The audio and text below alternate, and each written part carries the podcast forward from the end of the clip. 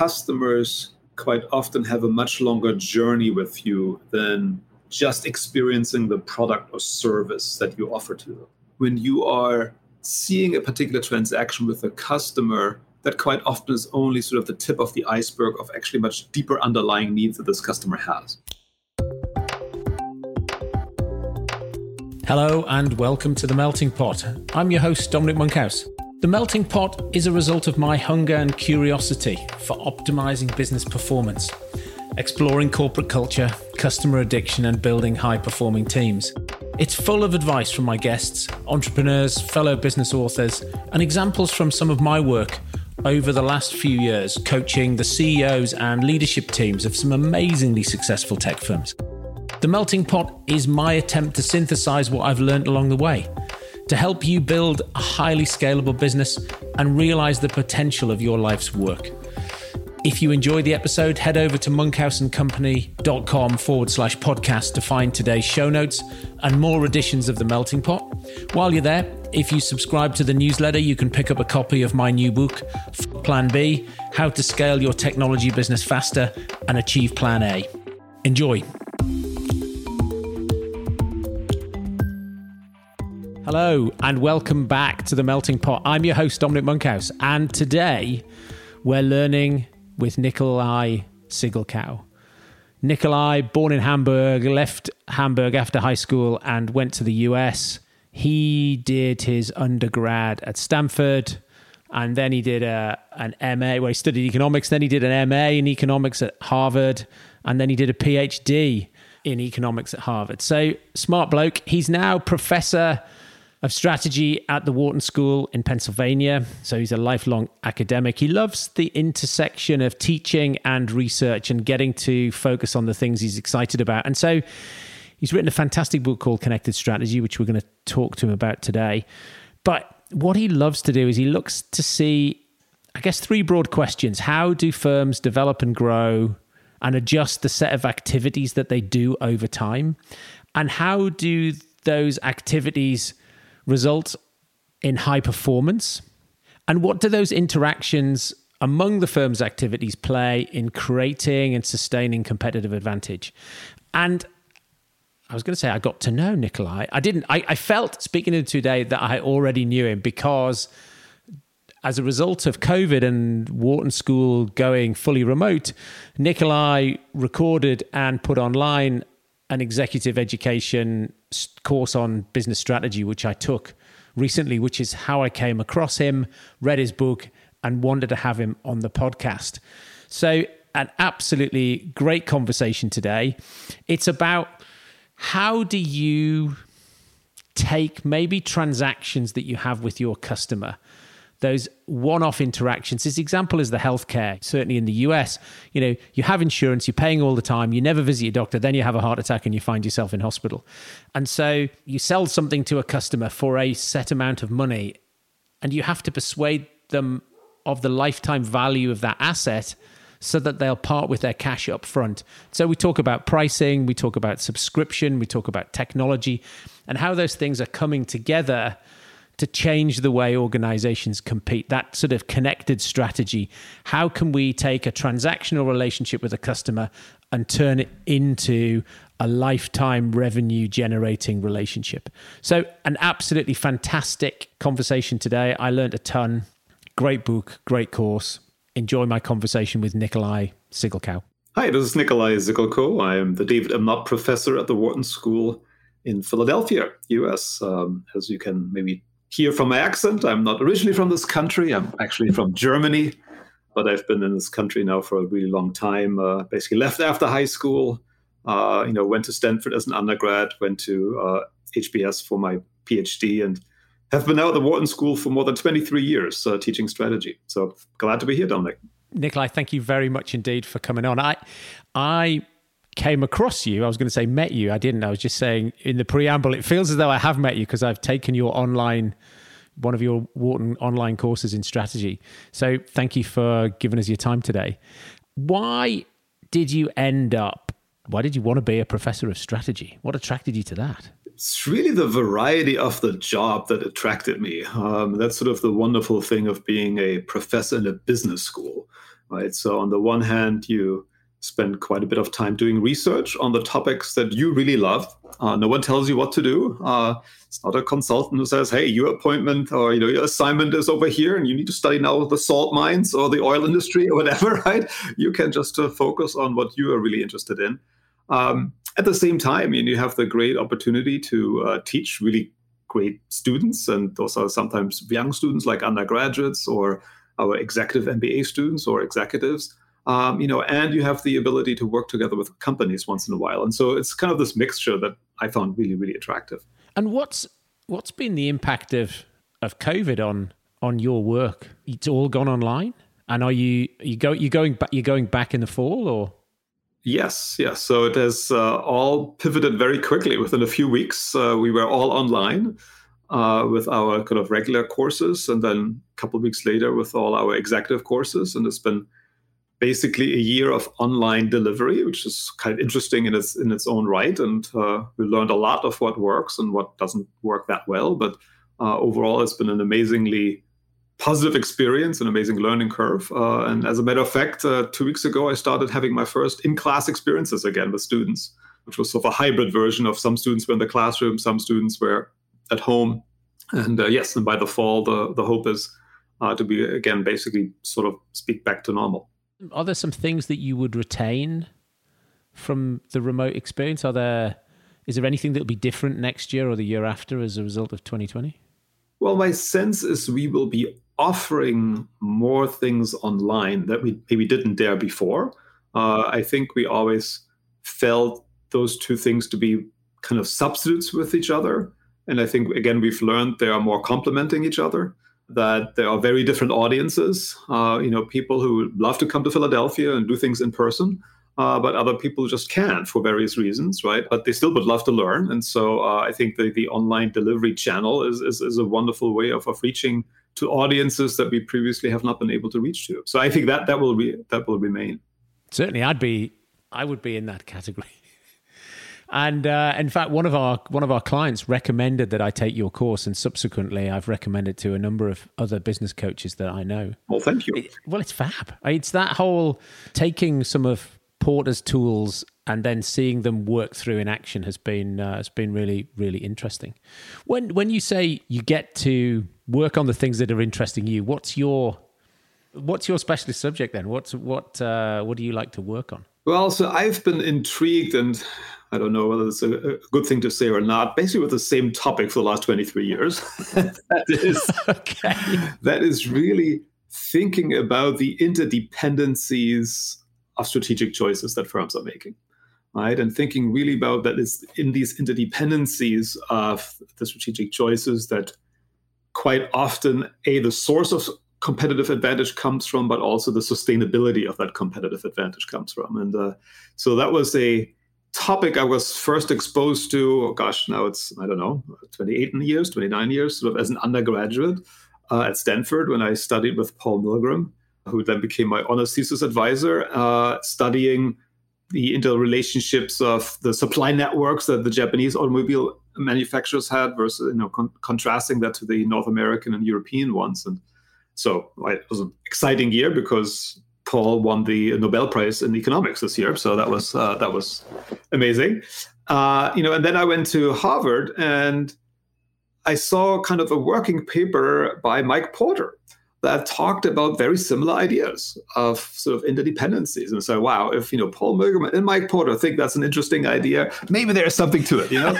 and so. Um, uh, that's what really got me started uh, on this on this path. So you know, then Mike became my PhD uh, um, you know supervisor, and kind of understanding kind of how firms create these you know activity systems, and you know what are the implications in terms of organizational structure of these interdependencies, et cetera, et cetera. So that's kind of uh, what what really got me going, and, and has been sort of fascinating me for for a long time. And obviously the you know the implications have broadened up in various different directions but sort of at the core of my my work has always been sort of this the sense of interdependencies among choices that firms are making.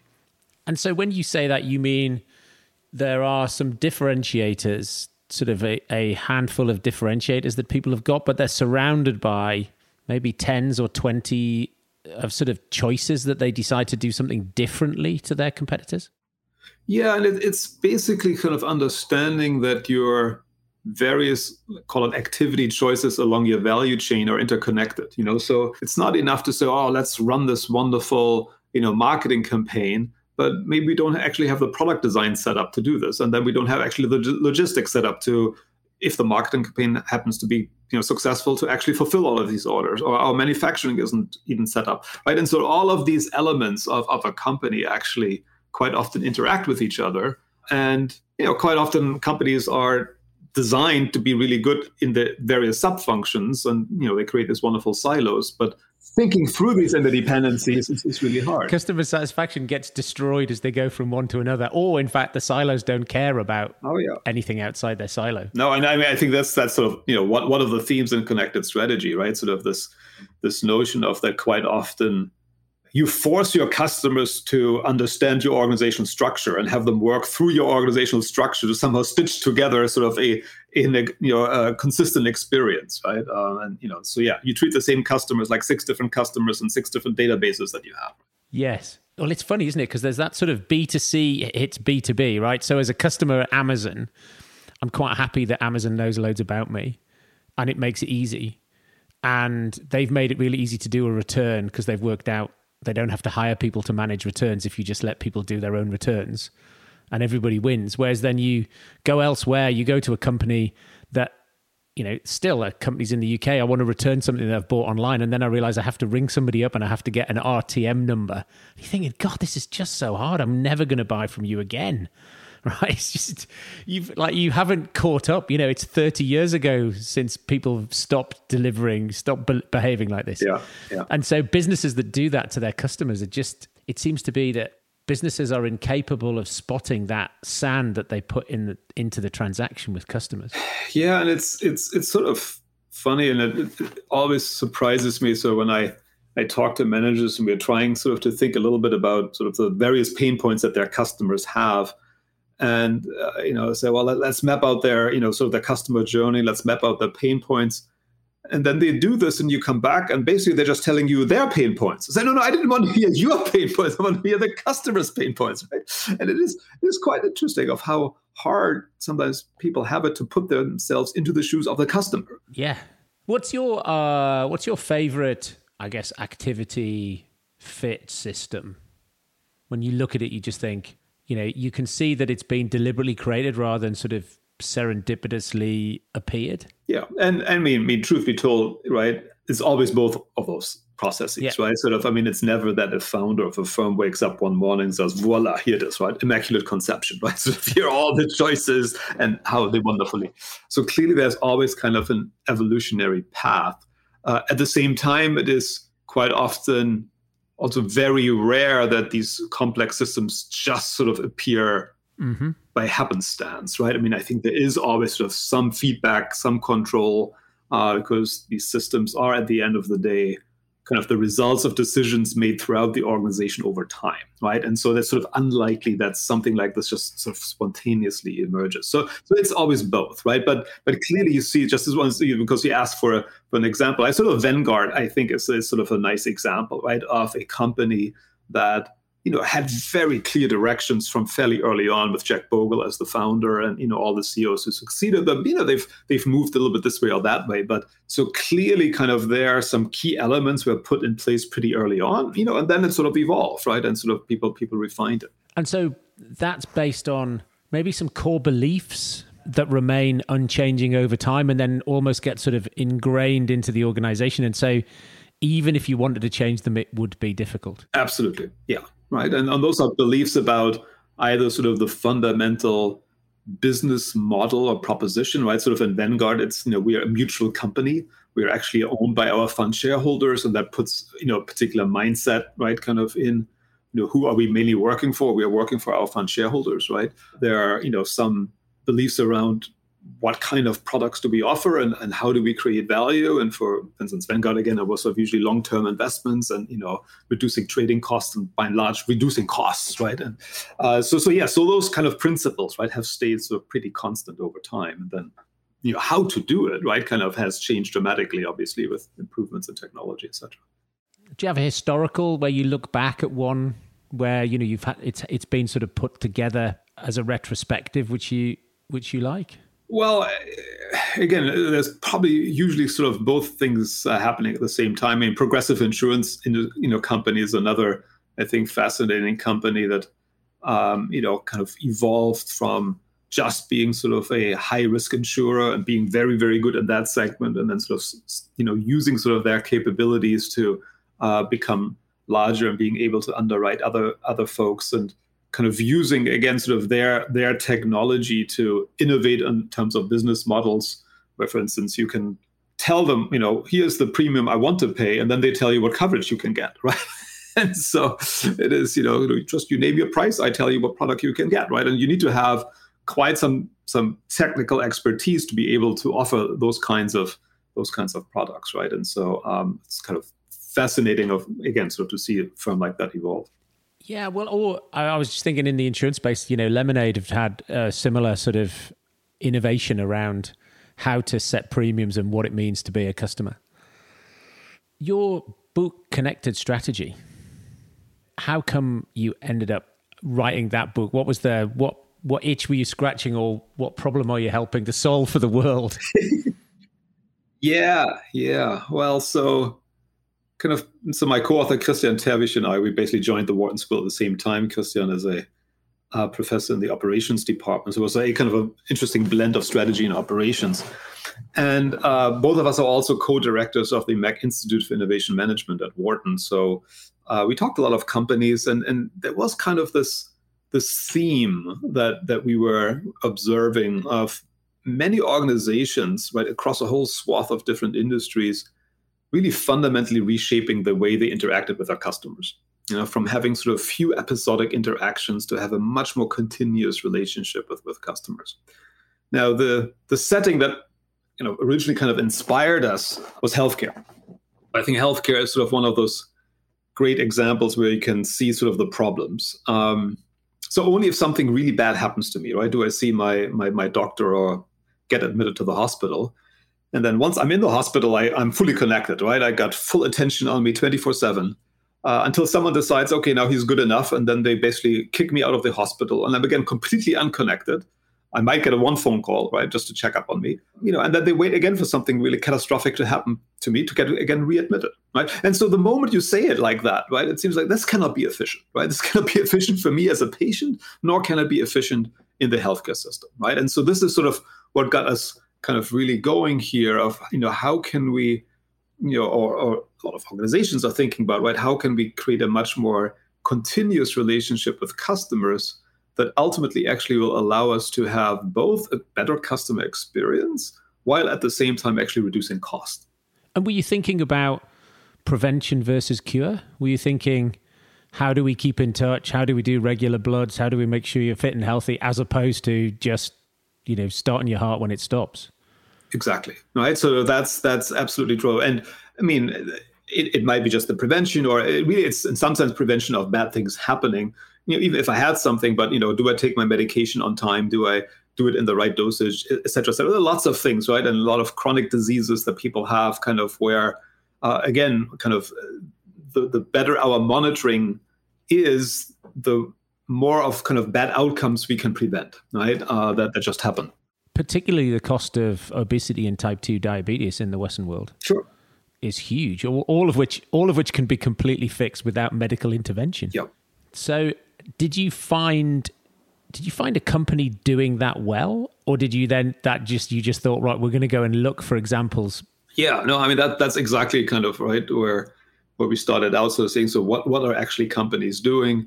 You know, you see sort of little instances here and there, and, instances both in the B2B and the B2C world, right? So one of our kind of favorite examples is Disney and the Magic Band. It used to be when you go to Disney World, you know, you hand over your ticket, and that was basically your sort of your interaction.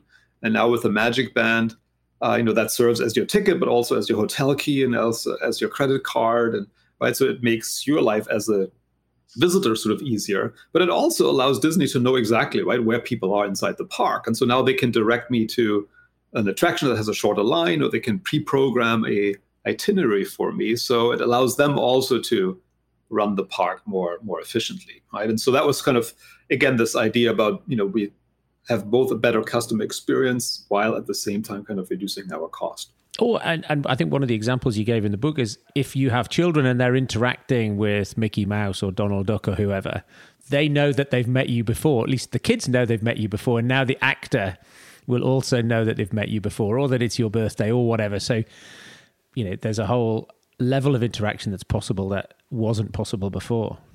Absolutely, absolutely, right. And so, so exactly, sort of interactions that previously had been pretty hard to to do, kind of you, you can do much better now. So, uh, but again, I mean, you know, just just just play this out, right? Sort of, you know, here you are walking with your with your daughter, you know, call her whatever, you know, Bethany, and, and you know, here comes Jack Sparrow, right? Jack Sparrow in, in, in, in, costume.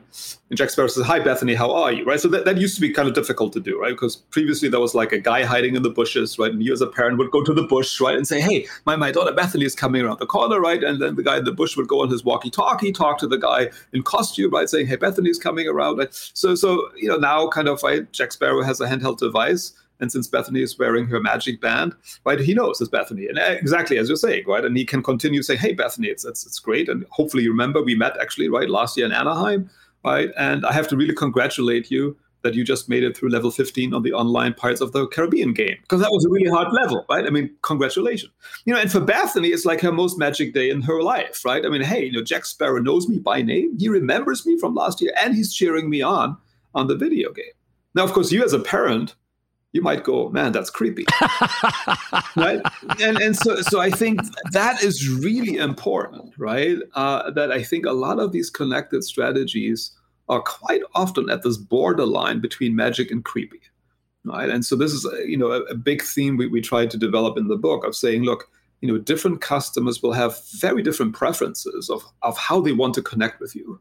Right. And even the same customer in different instances might have very different preferences of how much they want the environment act on them, of how much uh, you know they want you to take care of things versus themselves taking care of things, right? And so we have to be careful that we're not you know creating too many creepy instances of things and, and scaring off customers. Uh, and so that's why I think companies have to create a whole variety of different kinds of connected customer experiences uh, to be able to really utilize this well. And if you got any examples from last year as COVID changed lots of people's interaction with their retailer or supplier? Yeah, I mean, I think sort of intriguingly, right? Sort of now, no one had really direct contact with their customers anymore, right? Or, or you know, very, in a very different way, particularly if you think about retail, and and so I think in the first instance, just every company just tried to cope somehow, right? Sort of how do we how do we contact these customers? And I'm not sure of how much better many companies have gotten kind of truly understanding their customers, right? I think they were sort of more in survival mode. But I think sort of companies that had already built up deeper relationships with customers, you know, I'm thinking like company like Lululemon, kind of right, sort of where it was not just okay, you go to a store and you pick up some pants, but it was sort of more like a community already. You know, I think those companies really were able to move sort of some of that community feeling, this deeper relationships also online, right? And and now kind of as doors opening up, they're bringing it back, right? And so I think those companies had it sort of an easier time, you know, migrating basically their customers into a different channel and, and not losing them. Yeah, you do read another podcast guest was on and he was lives in Bristol and he said, look, on the same street, three restaurants. They all closed down at the same time. One of them started running online cookery courses, created a community, opened up and was full. The other two opened up and closed again. And the one that had worked out who its customers were and and created a community had had survived. You know, rented the car park off the estate agent next door. So when they opened up, they had more tables outside than they'd had before. You know that that sort of reactivity, it, and I think it, is it a mindset thing in the owners in the CEO? Possibly, but but I think again, so this is maybe, and you know, we're still, I guess, all grappling with trying to really say, you know, what do, what did we learn, right? Kind of, but I think was it became more obvious what are the elements of interactions that we truly value as customers, which interaction was just basically imposed upon me because I couldn't do it anywhere else, right? Uh, and so, mm-hmm. you know, do I get a lot of enjoyment of buying my, you know, toilet paper? Probably not, right? So if, if I can do that sort of online or automatically getting restocked or whatever, fine, right? This is not something that's missing from my life. Whereas the idea about, hey, kind of there's sort of some communal aspect of cooking together or learning a recipe or those things we learn, you know, you can do it on a Zoom call, but it's sort of different, right? From being in a room with other people and, and enjoying a glass of wine together and cooking something, right? And, and so I think kind of this this idea, again, coming back to retail, right, of sort of distinguishing the kind of distribution dimension from the experience dimension right? And saying, okay, kind of, you know, we, we cannot just use our store as a warehouse, you know, kind of where you come in and you pick up your clothes. You know, I don't need to go to a warehouse, right? if I can do this from home and you send it to me, right? I'm not getting much joy out of that. So then you need to focus your, the, you know, the the interactions in the store on something else, right? Which you cannot replicate. And so that's, I think, kind of what we're everyone I think is starting to learn, right? And you know, think about the whole organization of work, right? You know, so we used to be all all the time in our offices, right? Now we were all the time at our homes. Uh, and I think we've sort of learning kind of right that certain things work really well from home and other things don't, right? And as I think sort of we'll we'll see some very interesting experiments. I think going back sort of into this hybrid world now, right? Because I, I doubt we're going back to where we were before a year and a half ago, because uh, I think we learned that wasn't efficient either and so so I think that's you know to me just just fascinating to observe kind of what where we'll end up with. And and that becomes a strategic choice that people are making in the con, in the connective system of their business. You know, do you go fully remote and get rid of your office? Yep. You know, one of our clients is fully remote, have been from almost from the point they started because they were started in a small town in Ireland, and very quickly they'd hired all of the three computer literate people in the town, and so so they had to go they had to go more broadly. But it's interesting the type of people that they have on their payroll aren't the type of people who live in suburban Philadelphia yep. who just so happen to be one of their employees. They're people who've said, I'm happy to work remotely 100% of the time, but I'm going to live in the Austrian Alps because I ski when I'm not working or I'm going to live on the beach because I surf when I'm not working. So, you know, they have their community mm-hmm. is around some other activity that where they get all of that that they don't get from the office. It's funny because I was talking to I was talking to my son who is in his early 20s and is in sales and he said I need to get back to the office. I want to go back to the office 4 or 5 days a week because I'm sitting in my hallway looking at the wall and yep, and yep. and not going out for a drink after work and not celebrating the success of the day and not overhearing other people and and learning. I'm just sort of in a bubble and it's like groundhog day. Right. And it's funny because i do think that that view of people who want to go back to work at the minute you don't read that. You hear you hear the horrible bosses who are saying everyone should come back to work and you're hearing the people who say, "Don't be ridiculous. I never want to pay the commute tax again. The culture was crap. Why would I ever go back?" Yep. But that that group of people who are actually looking forward to going back to work and going back to the office, mm-hmm. they seem to be pretty silent. I guess because it's not news to uh, to share their story.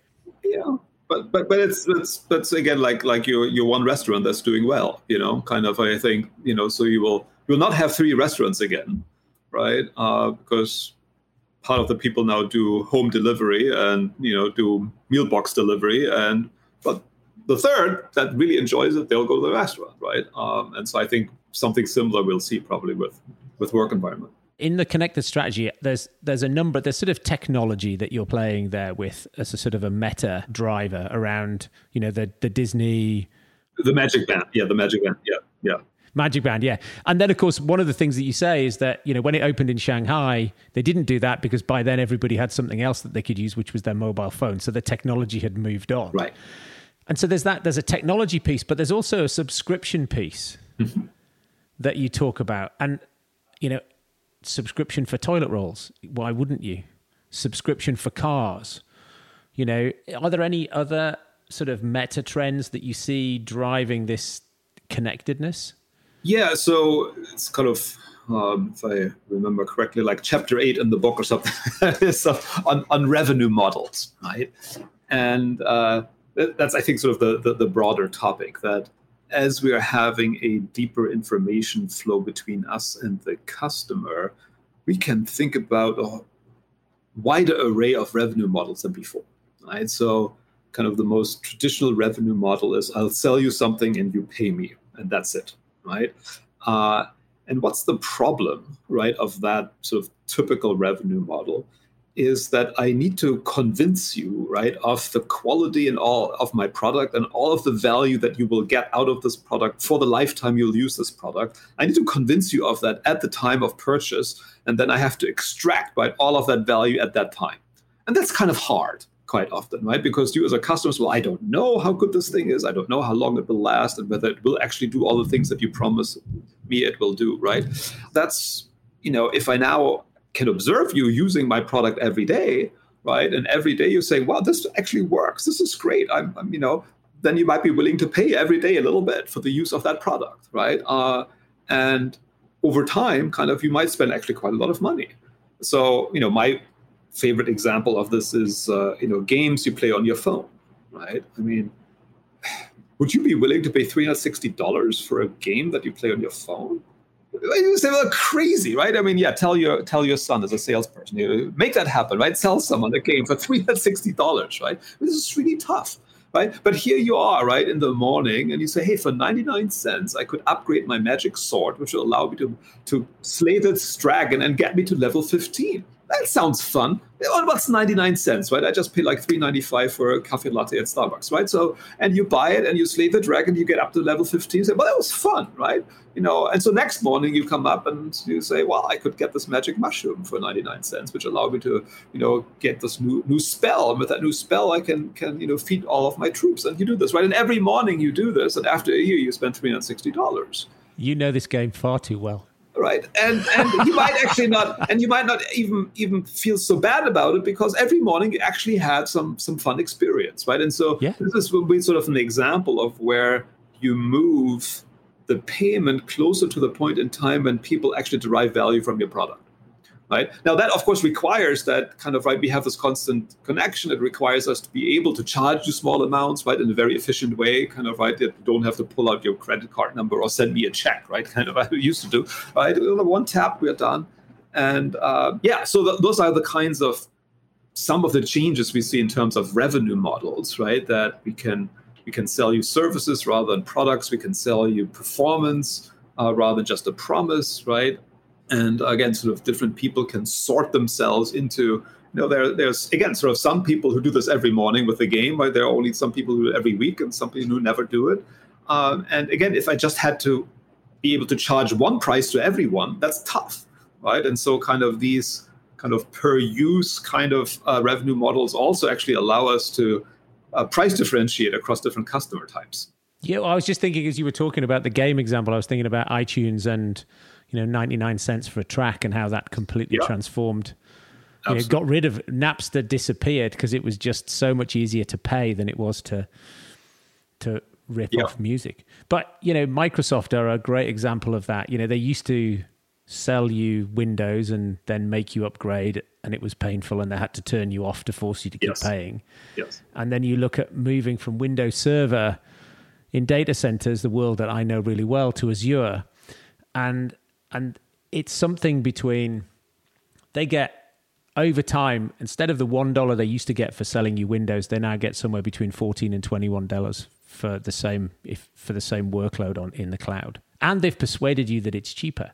Right. Which is an absolute masterstroke. Yeah. So I think I think that whole um, business models is just fascinating, and so often businesses have just got one price. Yeah. You know, that whole, you know, they're just leaving so much on the table by having one product uh, and they charge all of their customers the same price. What, one of our clients recently realized that they did they did next day de- to delivery firm. They did next day delivery, and they then realized that some of their clients didn't need it next day.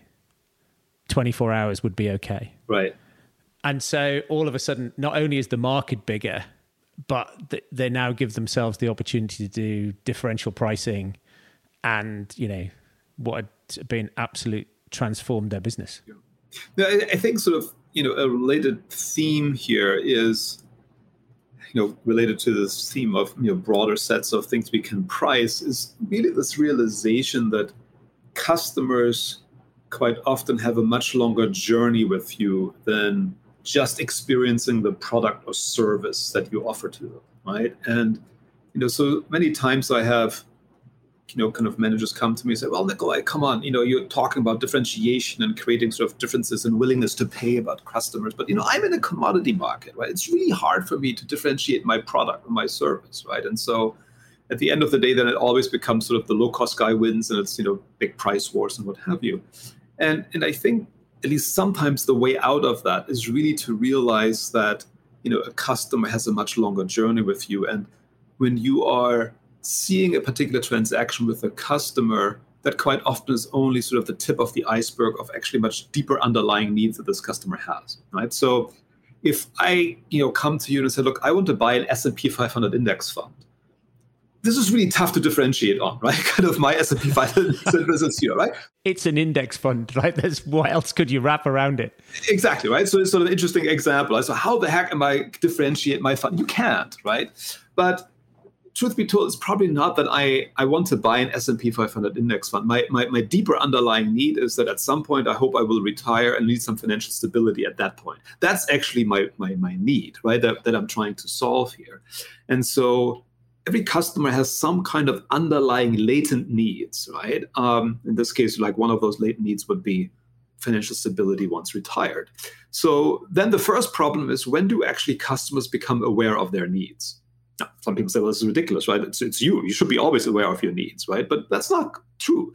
Uh, we quite often become aware of our needs at very inopportune times, right? So uh, when you're lying on the floor with a heart attack, that's not the best time to become aware of your healthcare needs, right? When you turn 60, that's not the best time to become aware of your uh, need to save for retirement, right? Once your car has broken down, it's not the ideal time to become aware of the maintenance need of your cars, right? So people are not always aware of their needs at the best time. So if we can actually help customers become aware of their needs at more opportune times, and you know, coming back sort of to our healthcare example earlier, right? Kind of quite a lot of value can be gained. So now I may know, okay, I should be, you know, saving for retirement, okay, how do I do this, right? I mean, what are the options? Well, there are gazillion of options, right? There's, you know, insurance products, there are ETFs, there are passively managed index funds, there are bond funds. There, I don't know. I mean, kind of, there are so many options. So, can you help me understand what are actually all the options out there? And then, can you help me understand what is actually the best option for my particular case? Right. So again, lots of value, right, in that step. A lot of pain points that people have. So now I understand I may need some kind of diversified portfolio of bond and equity funds. How do I buy them? Do can I do it myself? Do I need a broker? Right. So so now comes the whole ordering process, the the, the paying process, the receiving the process, right? And then at some point, right, sort of I enjoy my product. And then there's all this after sale service, right? Kind of then maybe my financial situation changes or whatever, right? And so, you know, by the time I come to you and say I want my S&P 500 index fund, the reason I'm buying it from you is not because you have the better fund right? Because you've solved all of these other pain points in my life, right? And, and so that's kind of this notion of you know thinking about these value drivers or these willingness to pay drivers in a much more comprehensive way right? And that again links us back to our revenue models that we just talked about right? Because there are p- possibilities for for revenues all along that way uh, because we are creating value for customers. And well and it's i i find that is probably one of the things that people find so difficult. Exactly that. You know, that the company who sells the index fund thinks that the customer just wants to buy an index fund, so sells them an index fund.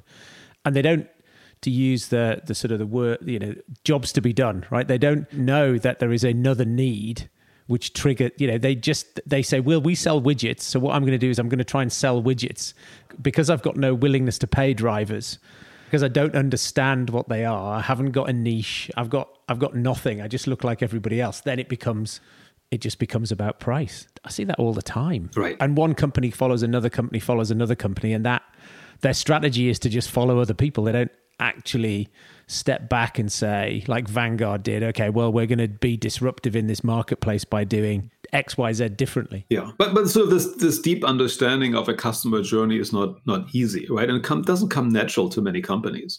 again, a sort of you know when I talk to managers, say, look, so what are the willingness to pay drivers of your customers? Most of the time, they're they're giving me sort of tangible and intangible aspects of the product. Right? They're not thinking about anything else. Uh, you know, then we say, okay, so let's let's see. So what are actually the pain points sort of along the journey? They're telling me their pain points, not the customer's pain points. I'm like, no, no, no, let's put ourselves in the shoes of the customer, right? And that, that's still surprisingly difficult for, for many companies uh, to use sort of the you know, customer centric view and in part because we're not organized that way right sort of we're organized by different functions right and and we're organized the way that makes sense for us. Absolutely. Which is why it's all silos and hard for customers to navigate. You know and so that's why you're quite often treated as different customers right by the same company. Because if you interact with someone they don't realize that oh it's the same person that's you know the other person just talked to right? And then so yeah that's a problem. So uh, Nicolaj what is it that you know now that you wish you'd known earlier? Sort of, you know, you, you mentioned it earlier about, about, about technology, right? And it's sort of funny that that technology.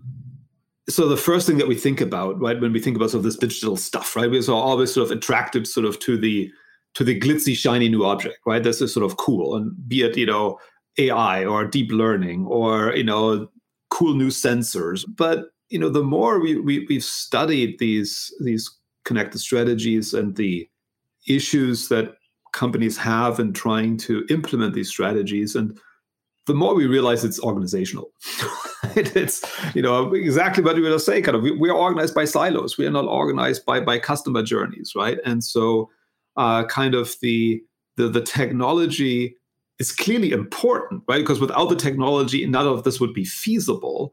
Uh, but it's usually not the technology that is sort of the stumbling block, right? That that companies have because the technologies are usually sort of out there, and so kind of a, you know much deeper focus, I think, on the organizational change aspects is, is really important, you know, for for companies to to engage in this in this connected strategy journey.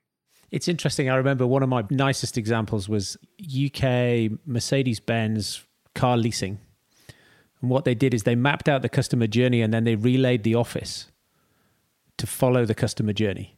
So when you talked to somebody initially and got a quote, that person was at one end of the office, and as you handed your car back at the end of the lease, that you know, so that so that the paperwork, even if it was electronic, as a customer, you went from Bob to Sheila to Betty to John. Yeah, that was the best way they could capture the essence of the journey from an organization. They just implemented it as a seating plan. Yeah, yeah. Which I always thought was just a, a very non-tech way to solve to solve the problem because they could see where the bottlenecks were in the process. So, connected strategy available from all good bookshops now. yes, and uh, even in Portuguese and Vietnamese right now. Uh, so two, two, the first two translations are out. The Chinese is coming soon. The Japanese one is coming soon. Yeah. So Fantastic. What other books have had an impact on you along the way, or that you think people should pick up if they're interested in strategy, or even yeah. maybe you've got a holiday guide you think people should right. read to Hamburg? Yeah. So, I mean, one I think really interesting book is called Factfulness by Hans Rosling.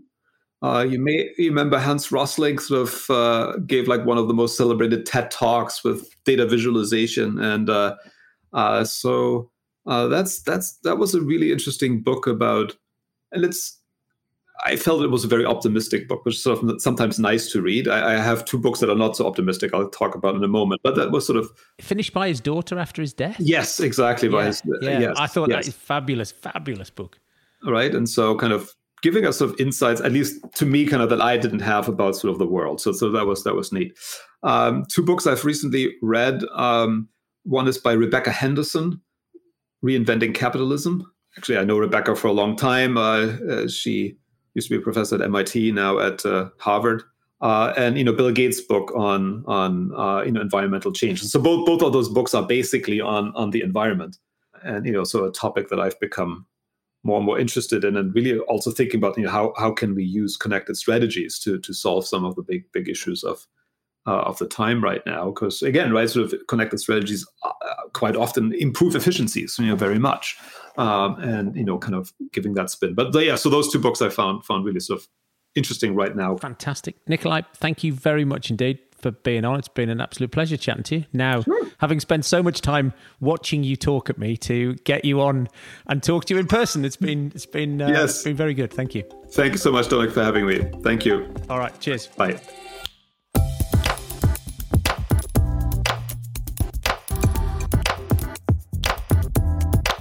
Thank you for listening. I hope you enjoyed that as much as I did. If you'd be kind enough to leave a review, it will really help other like minded entrepreneurs find this podcast and grow our community.